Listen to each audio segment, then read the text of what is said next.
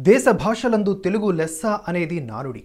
అది కాస్త దేశ భాషలందు తెలుగు లెస్ అనే స్థితికి చేరుకుంటుంది. ప్రపంచంతో పరుగులు తీసేందుకు ఇంగ్లీష్ భాష అత్యవసరమై కూర్చున్న వేళ మాతృభాషను కాలగర్భంలో కలిపేస్తున్నారు పాలకులు. ఆంగ్లము అవసరానికే కానీ తెలుగు అమ్మతనానికి అన్న భావంలోని గూఢార్థం ప్రజలు కూడా గ్రహించాలి. అదలా ఉంచితే తెలుగు రాష్ట్రాలలో తెలుగుకు తెగులు పట్టిస్తున్న అమెరికాలో మాత్రం ఒకంత మంచి హోదా దక్కింది మన మాతృభాష తెలుగుకి. ఆ వివరాలు ఏంటంటే మన దేశంలో ప్రాచీన భాషల్లో తెలుగు కూడా ఒకటి. కానీ తెలుగును ప్రాచీన భాషగా గుర్తించడానికి చాలా సమయమే పట్టింది. అయినప్పటికీ అక్కడక్కడ తెలుగువారు తమ భాషను కాపాడుకుంటూ ప్రపంచమంతా విస్తరించారు. ఇప్పుడు అమెరికా అధ్యక్ష ఎన్నికలు జరుగుతున్న సమయంలో అక్కడి డొనాల్డ్ ట్రంప్ ప్రభుత్వం తెలుగు భాషను అమెరికాలో కూడా అధికారిక వ్యవహారిక భాషగా గుర్తించిందనే వార్త ఆనందాన్ని కలిగిస్తోంది.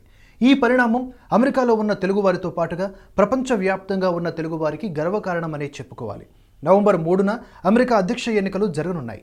ఓటరు బ్యాలెట్ పేపర్లో వ్యవహారిక భాషల్లో ఉన్న తెలుగును కూడా చేర్చారు. ఇప్పటికే హిందీ సహా కొన్ని భారతీయ భాషలకు ఈ జాబితాలో ఉండే అవకాశం దక్కగా ఇప్పుడు తెలుగు కూడా ఆ స్థానాన్ని దక్కించుకుంది.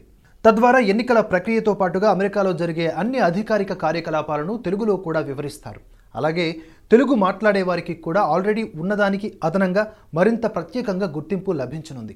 ప్రస్తుతం ప్రపంచవ్యాప్తంగా తెలుగు మాట్లాడేవారు పదిహేను కోట్ల మంది దాకా ఉంటారని అంచనా. వారిలో దాదాపుగా తొమ్మిది కోట్ల మంది మన ఏపీ తెలంగాణలోనే ఉన్నారు. ఇక ఇండియాలో ప్రాచీన భాషలుగా ఆరు భాషలకు గుర్తింపు ఉంది. వాటిలో మన తెలుగు కూడా ఒకటి ఉంది. ఇండియాలో ఎక్కువ మంది మాట్లాడే భాషల్లో తెలుగు నాలుగో స్థానంలో ఉంది. రెండు వేల పదకొండు జనాభా లెక్కల ప్రకారం ఇండియాలో తెలుగు మాట్లాడే వారి సంఖ్య ఎనిమిది పాయింట్ రెండు కోట్ల మంది. ఈ తొమ్మిదేళ్ళలో ఆ సంఖ్య మరింత పెరిగే అవకాశమే ఉంది.